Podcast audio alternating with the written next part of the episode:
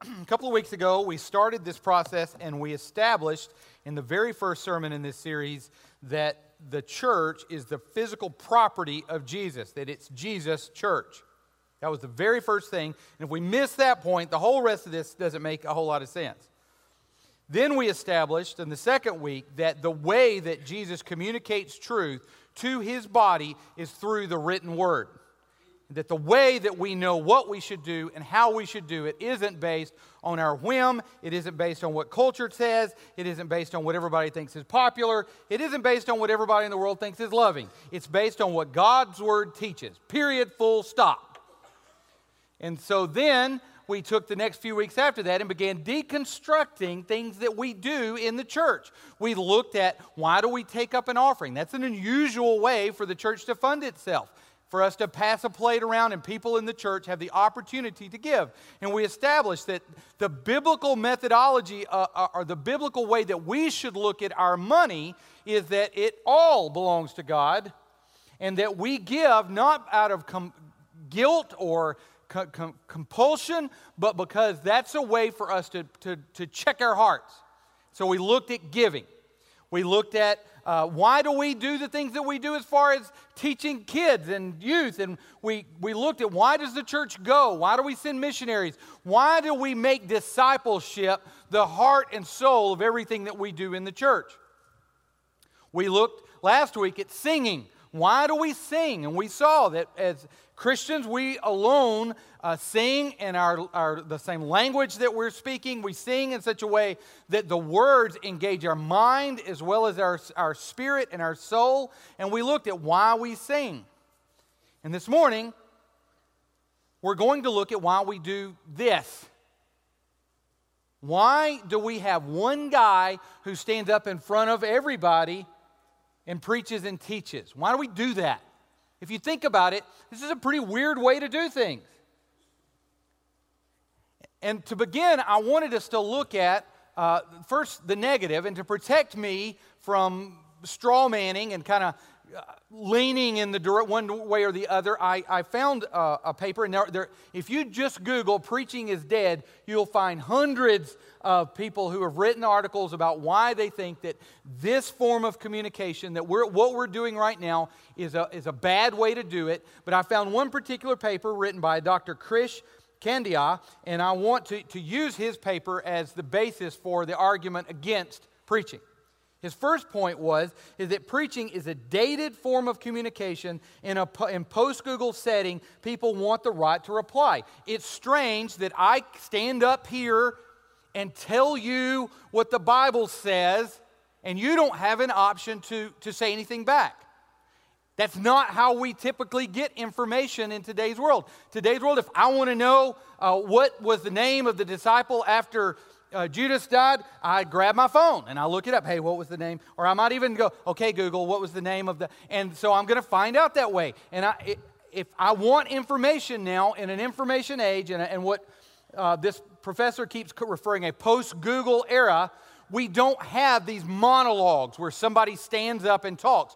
We want to go out and seek the information for ourselves. We want to be able to reply back. We want to be able to say, you know, catch me outside. How about that? If we don't like it, I've been trying for like six weeks to figure out a way to work that into a sermon. So, yes! Um,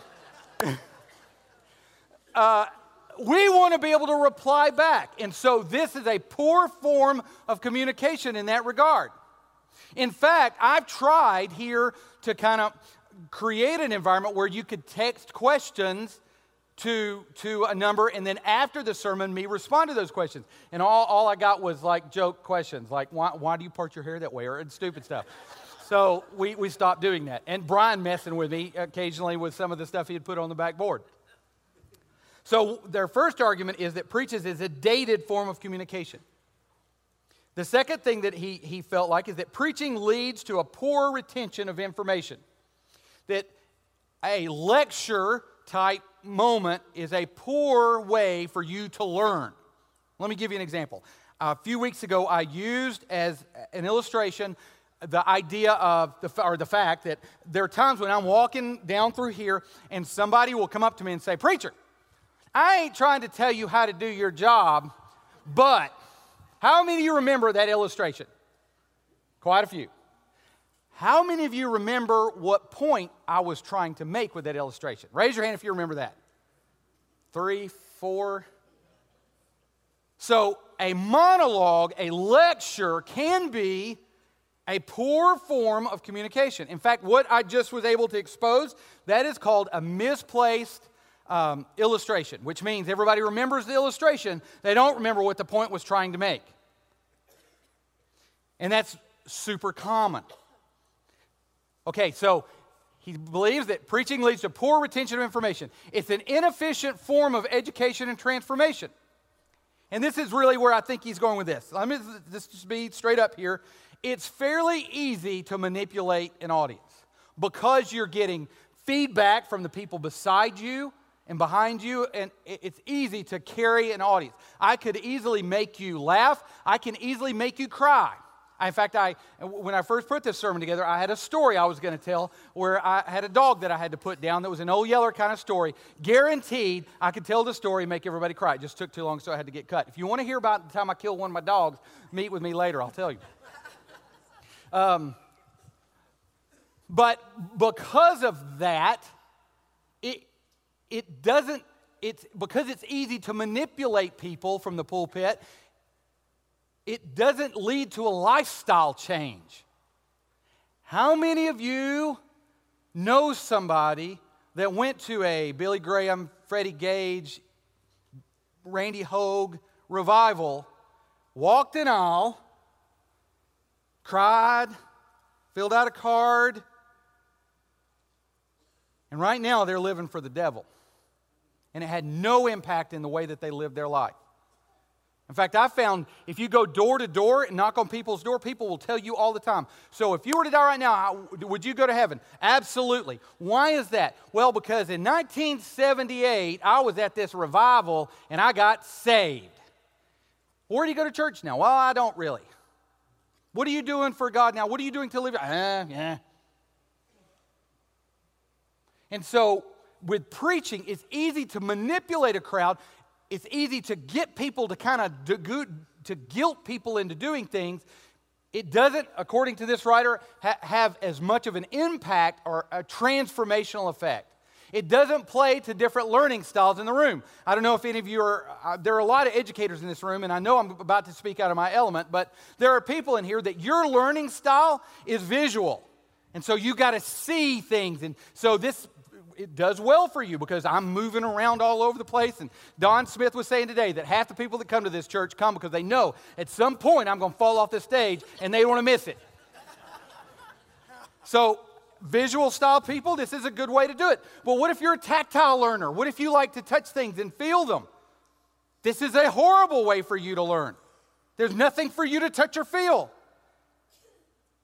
And if you're an auditory learner, if you learn by hearing, then there's all these distractions that's going on around you that's going to keep you from learning. I, whenever I'm visiting a church, if I'm not the one preaching, I have to sit on the front row because I am so ADD that if I don't sit on the front row, I will get nothing out of the sermon. All I will get is that the guy in front of me was clipping his fingernails, and if he'd kept clipping his fingernails, I was going to break that man's neck because I'm so distracted by every little thing that goes on. So, preaching can be, it doesn't play to different people's learning styles. His uh, other reason, even the best monologue practitioners, which is what he's calling preachers, are performers seeking to entertain. Now, every preacher knows there's a balance, right? If I were to get up here and take this text in Colossians that we're going to study, and I were to do nothing but whiteboard the, the Greek out there for you and show how Paul is arcing across that text and didn't tell any stories, didn't do anything to hold your attention, everybody in here would fall asleep. So you have to have a form of entertainment in there, or you can't hold people's attention. And so it's easy, once you realize that, it's easy for you, you to do nothing but entertain. And so it's even the best monologue practitioners oftentimes just devolve into nothing but entertainment. And finally, in his closing argument, he says, Preaching as it is practiced in a lot of our churches is a dead form of communication that doesn't fit our contemporary Western culture and, he argues, has no biblical precedent. He argues that the way that we do a church service, where a dude gets up in front of everybody and teaches, is not something that we see in the Bible. Now, I've tried to present his position to the best of my ability. Again, I'm trying not to just paint it. And, and you know, it's a, it's a compelling argument. We read that, we look at that, we say, yeah, I can see that. And so the question I want us to ask ourselves is do we need to keep doing it this way? Is this the way that is the best way for you, all of you people, to move from being here in your walk with Christ to being more like Jesus? Because that's really our ultimate goal, right? Life transformation. develop people's walk with the Lord, to grow people in their Christ likeness, to what we said, remember on week three, make disciples. That's our goal. And so we want to ask ourselves, is this the best way to do it? Now, you may be thinking, why are we even doing this? Nobody around here cares. Everybody knows that preaching is the bomb. I even have people tell me, look, man, I pre- like that sermon, that, but that was teaching. I want some preaching. But I will tell you, it's coming. Even if you haven't heard somebody who made this kind of argument, it's coming. Ann and I went to a North American Mission Board of the, the Southern Baptist Convention. We went to a boot camp that was a church planting boot camp to teach us how to plant churches. And the, I will never forget this as long as I live. The guy who was teaching the class on preaching actually said, if you're spending more than four hours a week on sermon preparation, you'll never grow a church.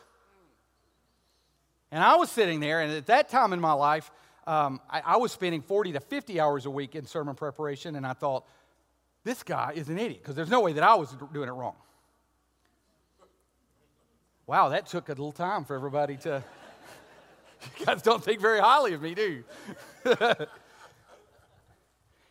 there is a push among evangelicals to jettison this part of the service. At the very best, to cut it further and further down. A lot of churches, the sermon time is 15 minutes of they're there. Jesus loves you. They're there. Shh, shh, shh, it's okay. That's what a lot of preaching is today. And that comes from this kind of a mentality that plays and says, these people can't handle biblical preaching. So, we said that the Bible is our God. We said that the way we're going to learn what to do as a church is not from tradition. We're not doing it because that's the way we've always done it. We're not doing it because that's the way we think it's the best. We're going to go to God's Word. So let's do that. If you have your Bibles, turn with me to the book of Titus. We're going to be looking at chapter 1, the text that David read to us. Let's go to the Lord in prayer. Father God, we thank you that you did not leave us without a guide. Father God, I think of what you commanded Ezekiel. Let the man who has a dream tell of his dream, but the man who has a word from God tell the word from God. And Father God, Lord, I pray, Lord, that you would guide me this morning, that you would guide this body to see how important the preaching of the word is. And Lord, I pray in our town, in our state, in our country. Lord, across this world, you would fill pulpits with men of God with the spine to stand behind a pulpit and say, Thus says the Lord. And God, I pray that this morning you would give me the guts to preach your word. In Jesus' name, amen. Okay, what we see in this text is that Titus was sent to a very difficult environment. In Titus chapter 1, verses 12 and 13, Paul tells of a, a, it says, one of the Cretans, a prophet of their own, said, Cretans are always liars, evil beasts, lazy gluttons. And this testimony is true. Now think about that. That's actually pretty funny that Paul would write this. It would be along the lines, let's break this down to if this happened in Alabama. It would be along the lines of me getting a letter from Dr. Akin at Southeastern that said, Hey, Jeff Foxworthy of the Redneck Tribe has said that Alabamians are ignorant rednecks. And it's true. That's exactly what he said here. He quotes a Cretan and says, The Cretans are always liars. They're not some of the times liars, they're always liars. Evil beasts, lazy gluttons. And this is true. So he Paul is sending Titus into an environment that is bad, that even the world knows is bad. In fact, it goes so far, realize that evil beast is saying that they do just like animals. When it comes to sex, when it comes to eating, they, whatever's in front of them, they're going to attack it. They're lazy, they won't work. They're gluttons, they just keep consuming, consuming, consuming, consuming. This is a horrible situation that Paul is sending young Titus in. The environment, the world around Titus here in Crete is as bad as it could be. He sends him to a church where there was a lot of bad teaching. In fact, he starts out and tells him to set back in order what remained. So, this is a church where people had come to the Lord that was growing, that had already started falling apart. There was barely anything left. Set back in order what's left. And we see that there's terrible teaching going on. He says there are many who are insubordinate. So when you try to teach them, they're going to look you in the face and say, Nope, you're wrong. They're empty talkers, which means that they puff themselves up with how much they know when they don't know anything. They are deceivers. They will blatantly try to lie especially those of the circumcision party. So there's a group of people there who are Judaizers that are trying to add to grace and say, you got to do this, this, this, and this. So that you can get all that God has for you, you've got to get this secret way to do it. They must be silenced. They're upsetting whole families, and they're teaching for what? For shameful gain. The reason they're teaching is for that money. We read of the same teachers in 1 Peter, the same kind of teachers. 2 Peter chapter 2 says, But false prophets also arose among the people, just as there will be false teachers among you, who will secretly bring in destructive heresies, even denying the master who bought them, bringing upon themselves swift destruction and many will fall their sensuality. Now, don't think when you hear sensuality necessarily sexuality. Think about it's things that have to do with the senses what I can eat, what I can smell, what I can taste. You can have it all now. Sound familiar? Get your best life now, baby. You want to be wealthy? All you got to do is claim it in Jesus' name. You want to be healthy? You just got to speak that into being. And many will follow their sensuality, and because of them, the way of the truth will be blasphemed.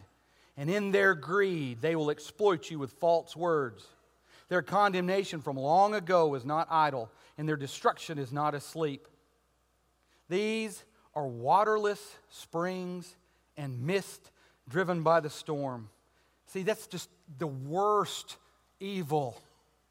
If you think about if you were hungry or thirsty and you're just, all you could think about is water, I've got to have something to drink, and somebody gives you, takes you to a spring that looks like a spring, it smells like a spring, it's offering hope, but it's empty, and there's nothing there. For them, the gloom of utter darkness has been reserved. For speaking loud boast of folly, they entice by sensual passions of the flesh those who are barely escaping from those who live in error. They promise them freedom, but they themselves are slaves of corruption. For whatever overcomes a person, to that he is enslaved. That may seem confusing, but what he's saying is if somebody comes to you and says, Jesus will make you healthy, wealthy, and wise, that's why you need to come to Jesus. What Paul is saying is then your God's not Jesus, it's health, wealth, and wisdom. 2 Timothy 4 For the time is coming when people will not endure sound teaching, but having itching ears, they will accumulate for themselves teachers to suit their own passions, and will turn away from listening to the truth and wander off into myths. As for you, always be sober minded, enduring suffering, do the work of an evangelist, fulfill your ministry. Now, think about this. Titus and Timothy both are sent to places where there's, the, the culture is crazy wild. Sin is being celebrated. Gluttony is, is being held up like it's a great thing. Everything that is evil is being treated like it's good in the culture, in the world, and in the church. Instead of people teaching people the truth, instead, what we have is people talking about what do you want now? God's here to give it to you, man. He's your big. Oh, what is it called where you pull the arm down, you put the quarter in, you get the money out? Slot machine. Woo! Jesus is the slot machine in the sky, baby. If you know the right thing to say, he'll give you what you want and they're doing it for that dollar. Does that not sound familiar? Does that not sound like the world we live in right now? We live in a country where evil is celebrated, where virtues are mocked, where the world says the things that the Bible clearly teaches sin are awesome. And yet, you come in the church, you're looking for some truth, and instead you're given the American dream wrapped in a cross. It sounds exactly like the world that we live in today. It sounds like Paul sending Titus not to Crete, but to Gadsden. Because I tell you, I can't walk in the Christian bookstore without getting nauseous. Because if you walk in there and look at just the titles of the book. 20 secrets to this, that, or the other thing, your best life now, that kind of garbage pulls people away from truth.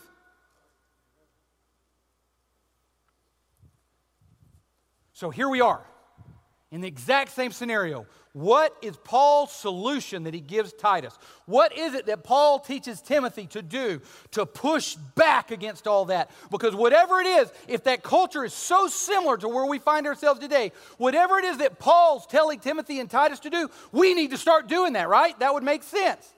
So let's look and see what it is. Paul's stated solution for this scenario is to teach and preach the word.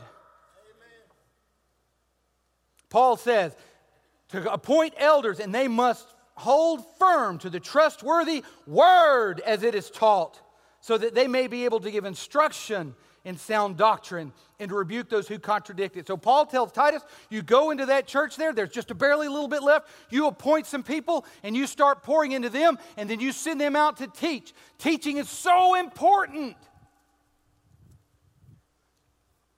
Teaching, explaining God's word. We need to know what God's word teaches so that we can do it. We need to know that. That's what Christians are hungry for. Now, sometimes we don't know that. You know, the Bible is often compared to meat, the meat of the word. And if you left somebody by themselves, if you left me, if you, like I was locked for a month in, in Mr. G's, I'm probably going to live on Snicker bars for the first couple of weeks, right? I mean, Snicker bars are good. Reese cups are good, but can we live off of that? And so there's meat of the word that we need to get into. And that requires work to be able to preach it and teach it. Some of your Sunday school teachers, all week long, they are, they are in that book, they are in the Word, they are trying to prepare. That teaching is what we need. So let's come back to this monologue here, this preaching. In 2 Timothy or uh, Titus is told, but as for you, teach what accords with sound doctrine. In 2 Timothy 4, Paul writes, I charge you in the presence of God and Christ Jesus, who is to judge the living and the dead, and by his appearing in his kingdom, preach the word. Be ready in season and out of season. Reprove, rebuke, exhort with complete patience and teaching.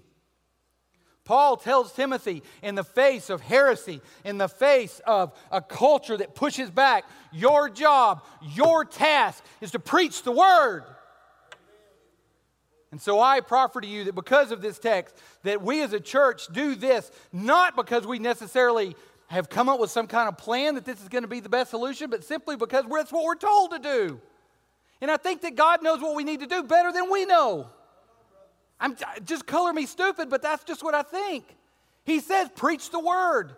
And you know what? If you look at that first century church in a world that everything was going wrong, they blew up so that when Paul and Silas are thrown into jail in Ephesus, the guy says, These people who have spread this all across the world have come here now.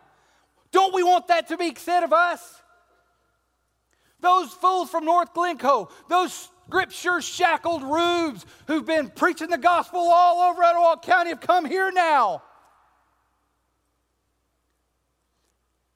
And that all begins right here as we sit and hear the word being preached with a heart that says, when God's word comes up against my heart, I will humble myself before the word of God. We preach the word because remember, way back in the beginning, we said this was Jesus' church.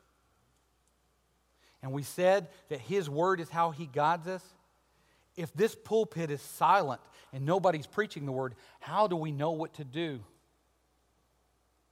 It was said in the Old Testament that the people perish for a lack of vision. And what of the argument that there is no biblical principle, uh, there is no biblical example of preaching in the Bible? I would say you need to read your Bible again. In Mark chapter 3, Jesus of him it says, And he appointed twelve, whom he also named apostles, so that they might be with him, and he might send them out to preach. So, from the very beginning, before the church was called the church, Jesus was sending men out to preach. Jesus, the most oft repeated verbs used of what he did was to preach and teach. He stood before crowds and would say, Thus said the Lord. Now, he did have a back and forth, and he did have conversations, and I think there's places for that. That's why with the youth, we on Wednesday nights, we have both the, the teaching, where Garrett gets up and teaches, and we have small group, and the, where they can sit down, and there can be a back and forth with the teacher who can answer their questions. And the way that we model this is the same thing. I preached, and then before I got in here, now some of you don't know this, but at 9 o'clock, we actually do Sunday school in this church. And you've got people who have worked really hard and prepared who can sit down with you. And if you go, I don't know what you're talking about here, you can talk back and forth. If I do say something here, and I've said this repeatedly and I'll say it again, if I say something in, from this pulpit that you say to yourself, hey, that ain't right, come talk to me. Show me in God's Word. I would love to, to know that you, like the Bereans, are searching God's Word to see if it's truth. And so teaching and that back and forth has a place, but from the beginning, Jesus was sending people out to preach, to stand up and exclaim the word. Now, the only biblical example that we have of a church service that I know of, of a straight up, matured church church service is in Acts chapter 20. And this is what we read. On the first day of the week, Sunday, we gathered together to break bread. They took the Lord's Supper and they ate. Paul talked with them, intending to part the next day, and he prolonged his speech until midnight. I like this church service plan. so here we have, I think, where they broke bread, that's talking about the Lord's Supper. They're doing the Lord's Supper, they're, they're meeting. It tells us later in the text that they took up an offering because they took up money to send to the church uh, in Jerusalem. So they took up an offering and somebody stood up and preached. In fact, Paul preached so long that somebody fell out of the second floor window and died because they fell asleep. Now, some of you in here, I'll get loud so I wake you up. You better be glad because if you fell over and died, I'm not sure I'd raise you. So we have Jesus preaching, we have the example in the book of Acts. So I'm not real sure where this guy teaches that there's no biblical principle of preaching in the New Testament. I see it woven throughout the New Testament.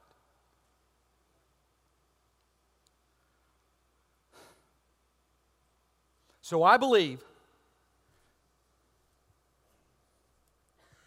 exactly what we said was written on the front of this pulpit that the pulpit is the Thermopylae of Christendom, that the pulpit is the sharp edge of the sword. If the pulpit remains faithful God's people come along afterwards. I feel like my primary task as your pastor, the number one duty that I have is to preach the word.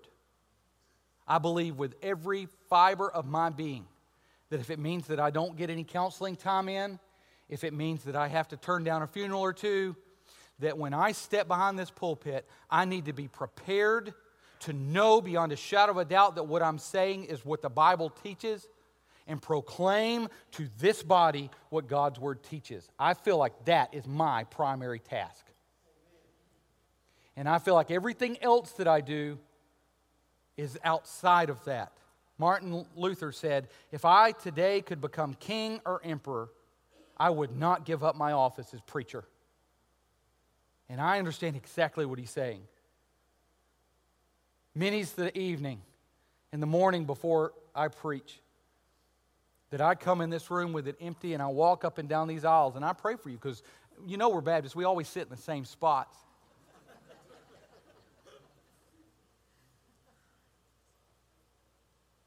And I will sit in here by myself and I will preach my sermon to nobody as I'm praying it to God. I know if anybody, if you were to come in here about 5.30 on Sunday morning, you would think I had lost my ever-loving mind. Because I will have these conversations with myself as I'm preparing. Hey, wait, no, that didn't flow. I need to go, um, if I, and I jump off the speaker and everything, just like I do here. I feel like as long as I am your pastor, this is where the enemy's going to attack me and try to convince me to be cute and try to convince me to be entertaining and that's just something I got to fight against. I got to fight to get myself out of the sermons. But I feel like there is no higher task, no higher calling.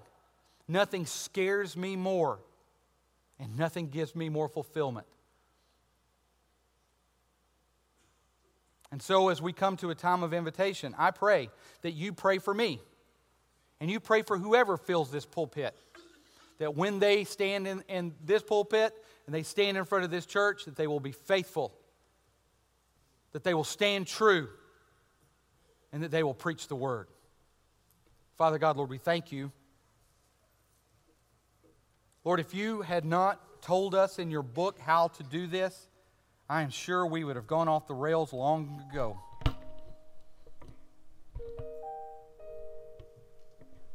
Lord, we thank you that your word is not ambiguous. Your word is not hard to understand. God, I do pray that you would bless this pulpit. I pray that you would bless this body. God, I pray that we as a church would be found faithful, that the elders of this church would be the guardians of the pulpit. And Lord, if I ever stop preaching the word, God, that they would have the guts to fire me. God, I pray you would bless this body. Lord, we praise you for the many who have gotten saved in the last month or so. God, we praise you for the many who turning more toward you. God, we pray for this congregation.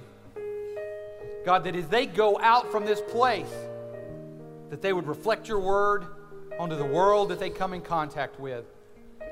Lord, these things we ask and pray in Jesus' name. Amen.